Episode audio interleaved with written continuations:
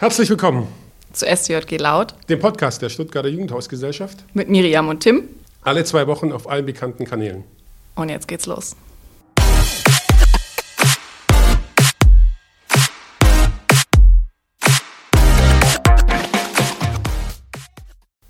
Herzlich willkommen, Tom Kipp. Schön, dass du da bist. Vielen Dank für die Einladung. Heute geht es um die Jugendagentur Stuttgart. Früher hieß es mal Tipps und Trips. Gibt es noch andere Namen, die ihr hattet? Ähm, also so ganz so lange bin ich noch nicht dabei. Ich habe mit Tipps und Trips Jugendinformation begonnen. Ich glaube, das Ding hieß ganz zu Anfang einfach Info. kurz und knapp. genau, kurz und knapp. Wir reden da vom Jahr 1975. Aber so lange gibt es das schon. Richtig, genau. 74 konzeptioniert, 75 eröffnet, hier im Jugendhaus Mitte. Ah, ich habe gedacht, das sei erst 1990 oder sowas ins Leben gerufen worden. Nee, es wurde dann ähm, einfach äh, vom Konzept her stärker an Jugendliche, junge Erwachsene ähm, angepasst, weil am Anfang war es eher eine Info, meines Wissens für KollegInnen des Jugendhausvereins damals, dass nicht jeder und jede selber recherchieren muss, wo ist der beste Zeltplatz, wo sind die coolen Spots der Stadt. Mhm sondern in Zeiten, in analogen Zeiten ohne Internet war es eben ganz gut, eine zentrale Stelle zu haben, wo sich alle hinwenden können. Und das hat sich dann immer stärker als Jugendinformation ausgebaut, so dass man dann 1900, oh, voll der Geschichtsoper, aber 1997 ähm, begonnen hat, äh, richtig einen Laden aufzuziehen, eine Rote Bühlpassage und das wirklich für Jugendliche zu organisieren, so dass die so einen, so einen Infospot haben in der Stadt. Und damals ähm, gab es noch kein Internet, oder? 97? also ich, ich habe 97 begonnen und da hatten wir schon eine Website, eine okay. der ersten in dem Bereich, sage ich mal, und auch ein Internet-PC zur Recherche, auch einer der ersten. Ich glaube, das erste Internet-Café war hier im Jugendhaus Mitte und wir waren dann mit Tipps und Trips ganz kurz danach mit dabei. Und heutzutage kann man sich ohne digitales Internet gar nicht mehr vorstellen. Ja, absolut. Also ähm, ich hatte ja, habe ich dir auch im Vorgespräch erzählt, ähm, das Vergnügen, ähm, das zu begleiten, also die äh, Jugendagentur, wie sie heute heißt, oder damals Jugendinfo, so weit zu begleiten, dass ich das mitgekriegt habe, vom Analogen ins Digitale. Das heißt eben diesen Wandel von Broschüren, ich habe hier welche, halte mal ins Mikro, die gibt es ja immer noch, aber vom Papier eben ins, ins Digitale zu gehen, ins Netz und ähm, hat sich total verändert und gewandelt, aber spannend eben das mitzukriegen und ja, den Wandel mitzugestalten. Also ich sehe immer, ihr macht unfassbar viel, ihr habt total viele Infokarten überall verteilt, ihr macht online total viel, aber es ist total schwer, zu verstehen, wie genau läuft es bei euch. Zielgruppe sind jetzt Jugendliche, hast du gerade gesagt, und die kommen bei euch vorbei.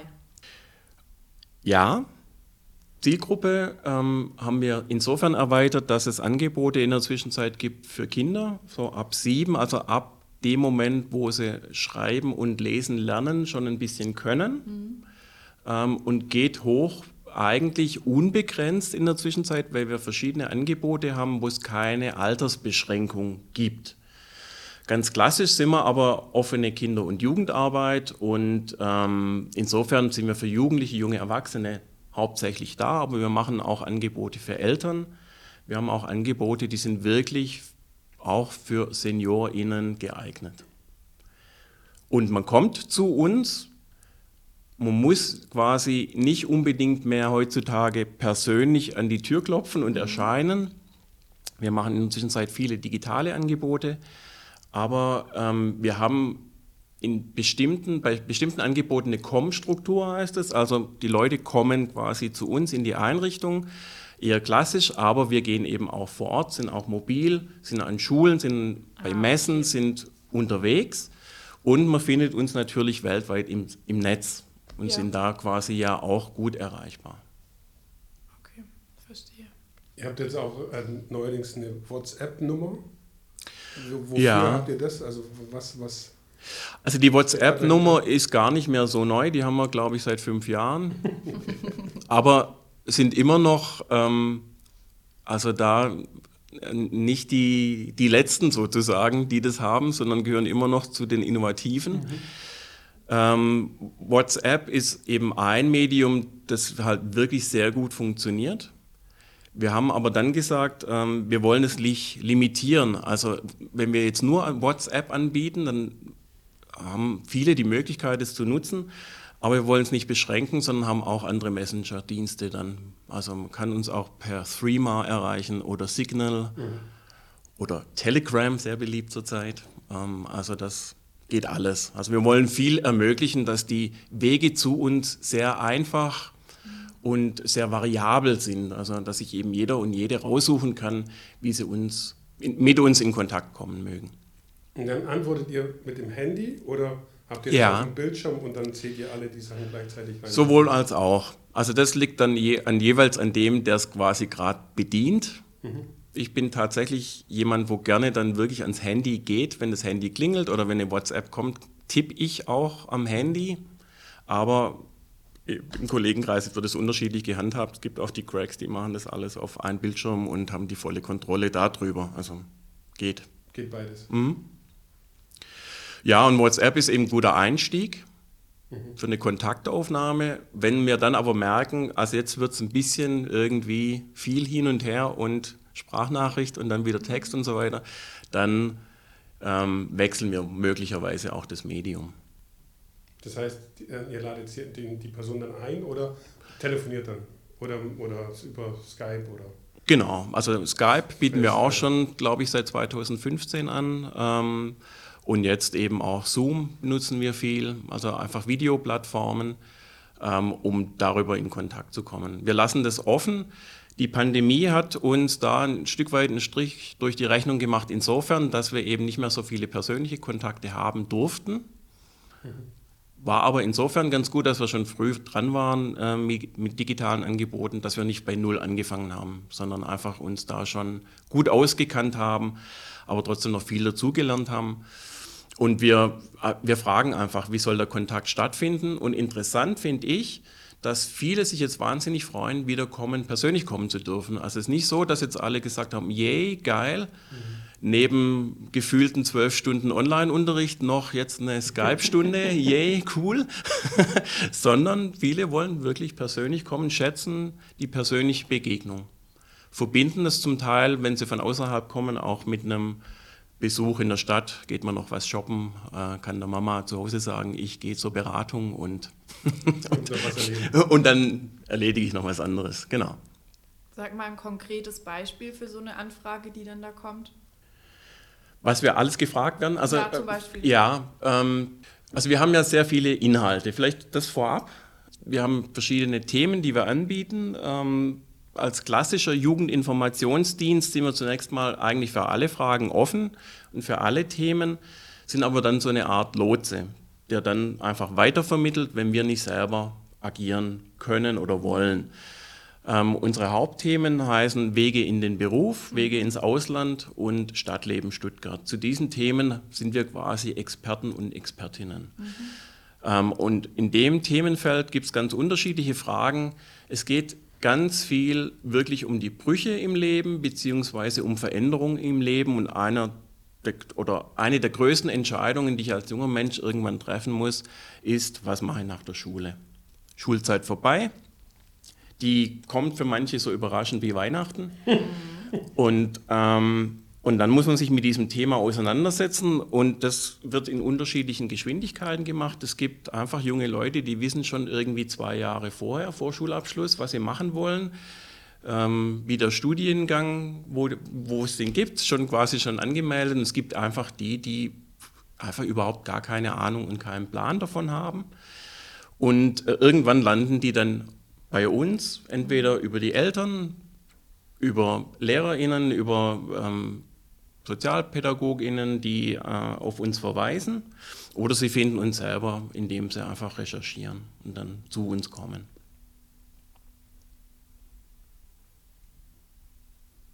Habe ich deine Frage damit beantwortet? Ja, ich überlege also, gerade, was die Ausgangsfrage war, was für Themen wir für, haben. Was für eine Frage das also, kommt. Genau, also, also eine Frage könnte sein, ich habe vor, nach meinem Abitur ähm, ein Jahr ins Ausland zu gehen.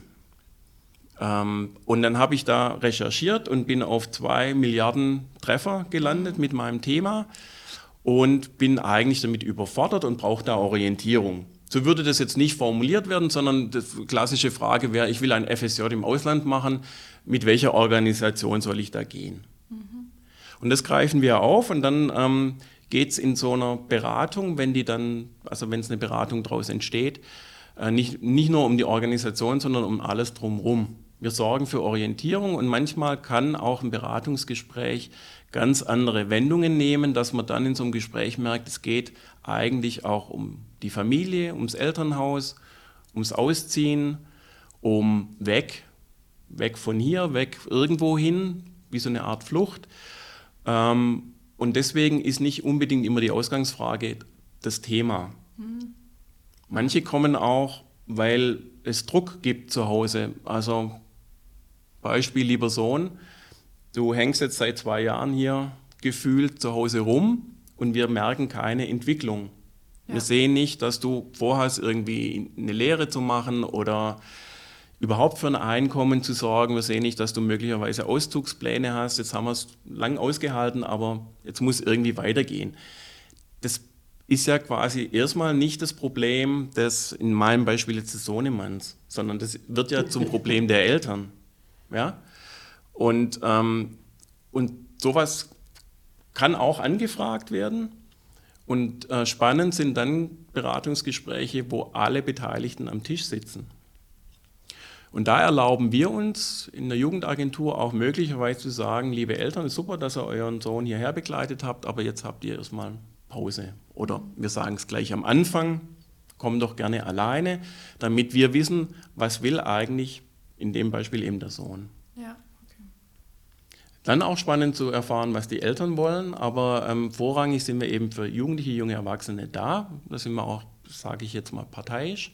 Wir wollen wissen, was der Mensch möchte und ähm, versuchen dann da ja, zu unterstützen, da zu sein, gute Informationen zu liefern, sodass der seinen eigenen ersten Schritt gehen kann auf dem Weg. Kommen eigentlich mehr ähm, Mädchen oder junge Frauen oder, oder mehr Jungs und äh, junge Männer zu euch? Also was ist da? Was denkst du? Ich würde sagen, klassischerweise hätte ich jetzt gesagt, 80% Frauen, 20% Männer. Also mhm. so hätte ich jetzt vom Gefühl ja. so rausschießen. Also wir führen eine Statistik über alle Kontakte. Mhm. Das heißt, wir machen ja nicht nur Beratung, also nur in Anführungszeichen, sondern wir haben ja verschiedene Angebote. Und tatsächlich ist es über all die Jahre sehr konstant 52 Prozent Mädchen, Frauen und 48 Prozent Jungs. Echt?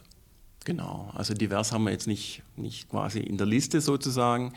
Aber ja, Klassischerweise ist aber schon so, dass junge Frauen ähm, diejenigen sind, die sich leichter Hilfe holen. Deswegen hätte ich jetzt gesagt, weil ich ja. mir schwer tue, als Mann ja. zuzugeben, dass ich da jetzt einen, einen Bedarf habe oder eine Unterstützung brauche. Also ja, genau. Also man könnte vielleicht dann sagen, dass ähm, junge Frauen vielleicht eher aus sich selbst heraus die ähm, Hilfsunterstützung, sage ich mal, suchen. Jungs, junge Männer ähm, brauchen eher einen Impuls, dass sie auf die Idee kommen, sich Hilfe zu holen. So, so würde ich es mal formulieren. Ansonsten ähm, haben wir einfach Angebote, die ähm, vielleicht auch stärker von Jungs und jungen Männern irgendwie genutzt werden. Deswegen kommen wir auf so Zahlen wie 52 zu 48. Aber welche Angebote sind dann eher für Jungs, weil der Zivildienst den es früher mal gab, oder Wehrdienst, das gibt es ja sozusagen nicht mehr. Ja, aber also das ist schon dieser Übergang Schule-Beruf. In dem Feld sind es meiner Meinung nach schon eher ähm, auch Jungs ja, okay. und junge Männer, ähm, die vielleicht auch so, also so richtig große Themen haben, also denen man schon wirklich helfen muss, kleine Schritte zu machen. Mhm. Also jetzt nicht die ganz großen, ähm, sondern einfach ganz kleine Schritte zu machen. Was muss ich als nächstes machen? Wie komme ich zu meinem Ziel? was sind, was, ich, was sind überhaupt meine Stärken? Kann ich überhaupt was? Ähm, wenn ich mein Zeugnis gucke, weiß ich nicht. So, und da zu bestärken, das sind oft eher die jungen Männer, die da zu uns kommen. Will nicht sagen, dass es klassisch überall so ist, aber bei uns ist es so. Und dann haben wir ja auch eine, ähm, ein tolles Angebot mit unseren Nero-Anwältinnen und Anwälten. Da ist es so, äh, dass bislang etwas mehr Männer junge Männer kamen als Frauen oder Mädels. das, also ich habe das ein bisschen begleitet, seit es das gibt. Und ich fand es immer spannend, dass sozusagen richtige Anwälte zu euch kommen und eine Beratungsstunde anbieten. Und man kann einfach vorbeikommen und kann sich einfach zu allen strafprozessrelevanten ja. Themen beraten lassen, oder? So ja, also es sind zwei Angebote, es ist in der Kommunikation manchmal nicht so einfach. Ich versuche es. Es gibt das Nero U21-Angebot. Das ist limitiert auf 21 Jahre. Da dürfen alle kommen zu allen Themen, die sie haben. Komplett alles. Mhm. Warum 21? Das hat mit dem Jugendstrafrecht mhm. zu tun. Das kommt von den Anwälten und Anwältinnen, die sagen, okay, deswegen ist da das Limit, sonst ist man es ja eher vielleicht bei 25 mhm. oder so gewöhnt. Und da können alle Rechtsthemen besprochen werden. Ähm, in letzter Zeit viel zu Thema Corona, Verstöße gegen Corona, Auflagen, ähm, aber alles Mögliche. Wirklich ohne, ähm, da gibt es kein, kein Limit, sage ich mal. Kam auch, kleine Anekdote, finde find es so süß, ähm, es kam auch mal eine Mama mit ihrem achtjährigen Sohn vorbei. Die hat ihn dahin begleitet und der achtjährige Sohn ist alleine in diese Beratung gegangen und wollte sich einfach zu seinen Rechten erkundigen, wie viel Taschengeld ihm zusteht. Fand ich persönlich sensationell. Und was wird denn ein Anwalt oder was wird, was wird so jemand, der als Achtjähriger sich da schon. Vielleicht anstrengend. ja, die, es waren aber alle glücklich, alle haben sich gefreut. Es war ein erfolgreiches Gespräch. Ich bin ja nicht dabei, aber ähm, ähm Mama war auch zufrieden, waren alle happy danach. Also fand, fand ich sehr gut. Ähm, also die Bandbreite ist da sehr groß. Das ist das Nero U21-Angebot und dann gibt es das Nero-Angebot und das ist das, was eigentlich diese Anwälte in ihrem Netzwerk so zusammenhält. Es ist ja die ne-, Abkürzung Nero bedeutet Netzwerk engagierter RechtsanwältInnen für Opferschutz. Ähm, mhm. Und wer ähm, Opfer von Gewalttaten, von Missbrauch, äh, sexuellen Übergriffen etc. wurde, der kann sich auch in diese Sprechstunde begeben und das ist ohne Alter. Also es dürfte auch jemand kommen im Seniorenalter, um nochmal da nachzufragen, was ähm, für Rechte bestehen und welche Möglichkeiten es gibt. Spannendes Angebot. Sehr spannend, ähm, äh, absolut ein ganz mega wichtiges Angebot. Ich finde das deswegen auch so toll, weil die Anwälte das wirklich engagiert ehrenamtlich in ihrer Freizeit machen. Es ist nicht so, dass sie irgendwas bekommen. Im Gegenteil, die zahlen noch ihre Fahrtkosten selber, ihre Parkgebühren, die machen einmal im Jahr eine Klausur zusammen. Das bezahlen die selber. Ähm, also das ist schon toll. Tolles Angebot, bin ich äh, echt happy, dass wir das haben. Wir haben extrem viel Zulauf im Moment. Ähm, und da merke ich auch, auch anhand der Themen, wie extrem wichtig das ist. Du hast mal erzählt, dass du ähm, ähm, dein, dein eigener Kunde wärst, wenn du es gewusst hättest, sozusagen. Hat es mit dem Thema zu tun? Nein, nein, tatsächlich nicht. ja, ähm, also ich bin einer dieser ähm, Übergangsschule-Berufs Typen, dem auch irgendwann am Ende des Abiturs aufgefallen ist, dass jetzt die Schulzeit vorbei ist. Das konnte ich einfach zu dem Zeitpunkt nicht wissen, nicht erahnen, dass irgendwann, ich glaube im Juli 1990 die Schule zu, vorbei ist. Mhm. Kam spontan und hatte dann eine längere Orientierungsphase, weil ich nicht wusste, was ich kann, was ich will. Ich hatte ein schlechtes Abiturs-Durchschnittszeugnis ähm, und mir standen die Türen einfach nicht so richtig offen und wusste einfach nicht, was ich machen will. Dann bin ich dann irgendwann auf die Idee gekommen, zur Berufsberatung zu gehen. Und dann haben wir dann festgestellt, ey, du kannst so was Musisches, ähm, also Musik ist irgendwie dein Ding und Soziales. Und dann sind wir auf Musiktherapie gekommen. War die super in Heidelberg, habe ich mich beworben, die nehmen 24 Menschen und äh, ich war keiner davon, weil ich manche Voraussetzungen nicht genügend erfüllt habe. Gut, dann äh, hat es nicht funktioniert und dann kam ich aber über die Berufsberatung auf Sozialpädagogik und da hat mir der Berufsberater damals gesagt im Gespräch, dass ich mich mit meinem nicht optimalen Abiturszeugnis doch in Bayern bewerben soll, weil da gäbe es kein NC. Und dann habe ich das gemacht, habe mich an sechs Stellen in Bayern beworben und genau just in dieser Zeit wurde der NC eingeführt und ich hatte nochmal Pause. Bin also nicht optimal beraten worden und deswegen passt es so gut, weil ich dann quasi in dieses Arbeitsfeld gegangen bin, wo es um Beratung geht, wo es um Informationen geht, richtige, gute Informationen, mhm. die weiterhelfen weil ich eben eine Orientierungsphase hatte, weil ich selber nicht so genau wusste, was ich machen möchte, kann das bis zum heutigen Tag sehr gut nachvollziehen und führe deswegen manchmal auch ganz gute Gespräche, auch mit Eltern, denen ich das, das vermitteln kann, was da was Sache ist, dass eben nicht nur straight geht, sondern ähm, auch Pausen nicht schlecht sind. Gerade finde ich jetzt mit Bachelor und so weiter, mit, diesem, mit 17 fertig mit dem Abitur, die Zeit rast so schnell, dann ist man mit 23 fertig studiert irgendwie und ist einfach noch gar kein fertiger, reifer Mensch. Und mhm. wird, also, es gilt nicht für alle, aber um so ein Bild zu, zu schaffen. Und ähm, wäre eigentlich der beste Kunde von damals Tipps und Trips gewesen. Ich habe es dann erst im Studium kennengelernt und das ist so ein Klassiker bei uns. Ach, hätte ich das mal früher gewusst oder hätte ich das früher gekannt oder warum wusste ich davon nicht? Und kann ich selber sagen, hätte ich es mal früher gewusst, hätte ich es in Anspruch genommen. Ja. 1990 war aber auch eine andere Zeit, oder? Da hat man ja die Informationen auch noch anders bekommen. Denkst, De denkst du heute manchmal, ach komm, das hättest du auch googeln können? Oder ja. ist das so, oder? ja, genau. Also bei manchen Anfragen ja. So, wenn denkst du da ja. manchmal, jetzt hättest du dir aber Mühe geben können, dann hättest du das gefunden, oder denkst du immer, ja, ruf mich an, schreib mich an, ich helfe dir, egal was du wissen willst. Ja, beides. Also ähm, das eine ist ja so meine persönliche subjektive Sicht. Ich bin schon manchmal erstaunt, ähm, wie wenig Medienkompetenz so vorherrscht. Mhm. Und zwar alterslos mhm. und auch schulartsunabhängig. Ähm, äh, also es hat gar nichts so mit Bildung zu tun, sondern einfach mit Kompetenz, wie, wie gut kann ich ähm, mich im Netz bewegen, wie, kann ich, wie gut kann ich recherchieren.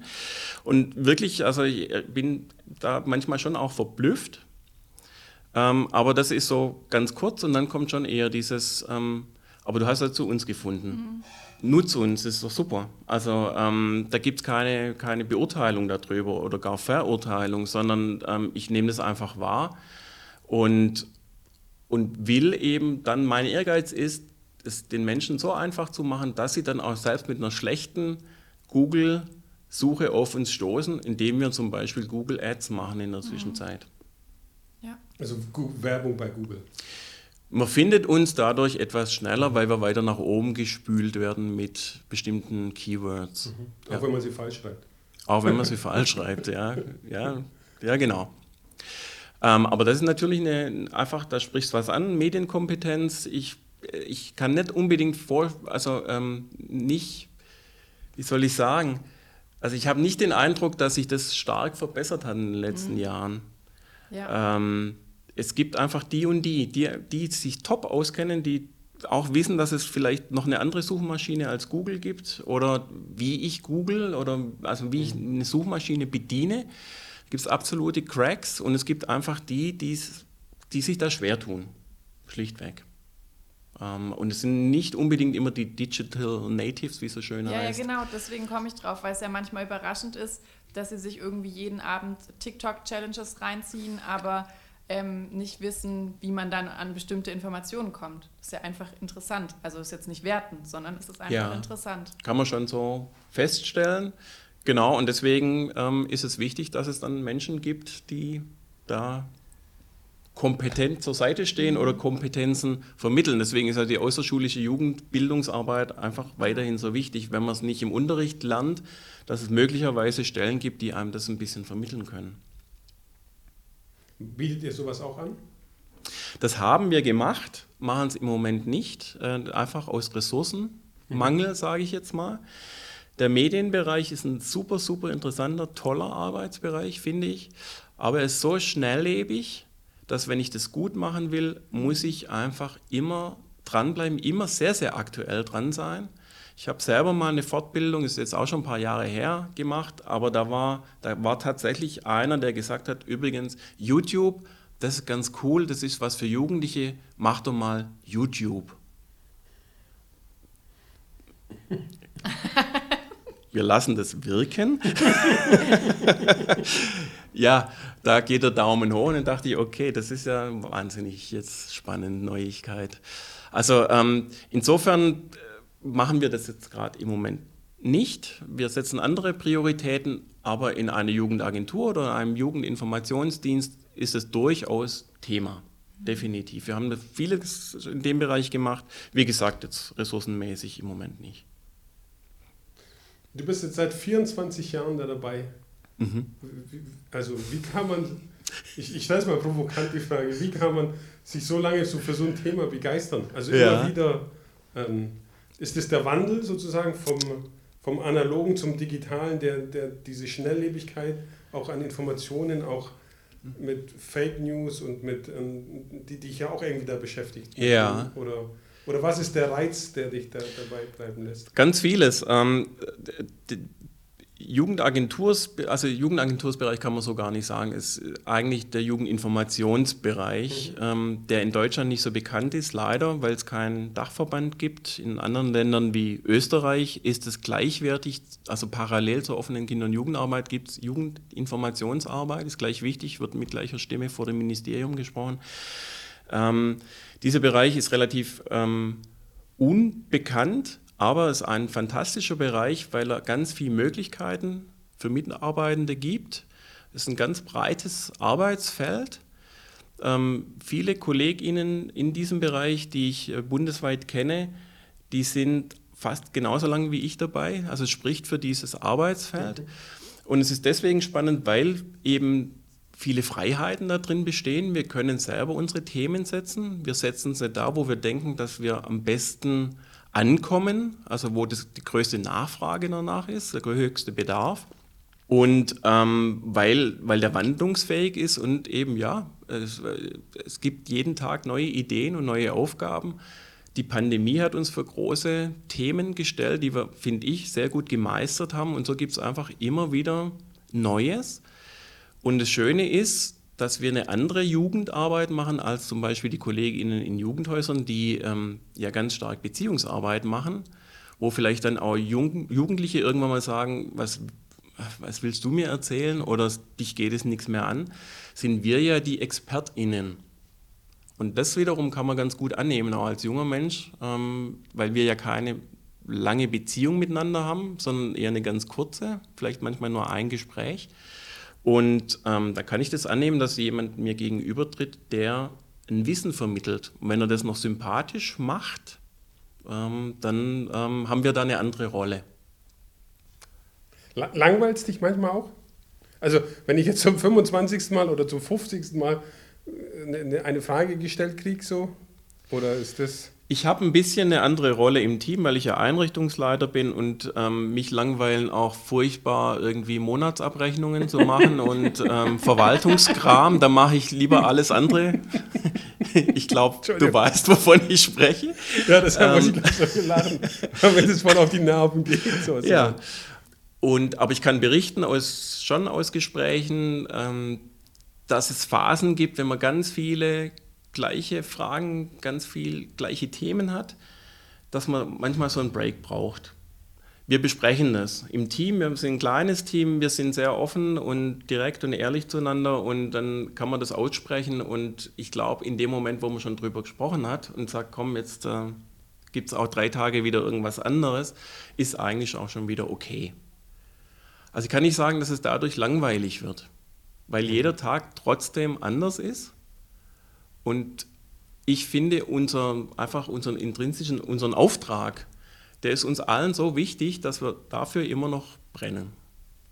Nach wie vor, Team ist schon eine ganze Weile zusammen, auch die KollegInnen sind schon eine Weile im, im Job.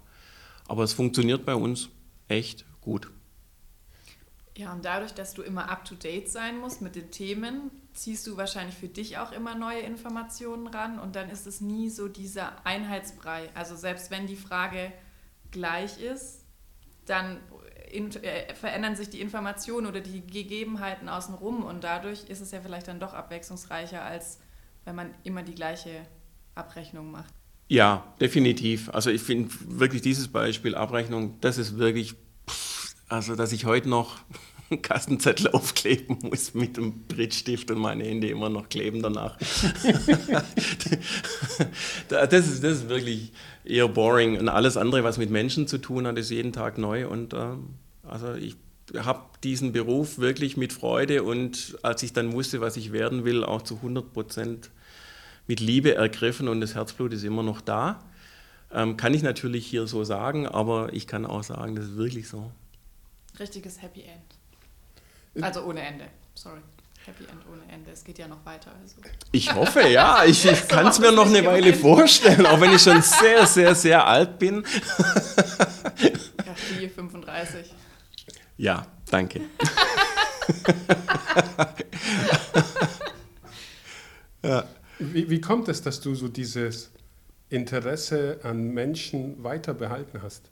Oder, oder ist das, also das, ich, ich stelle das jetzt so in den Raum, dass ich glaube, dass das bei dir da ist, dass du so ein Interesse an jungen Menschen einfach hast. Weil sonst würdest du ja, also sonst würde es sich ja langweilen irgendwann.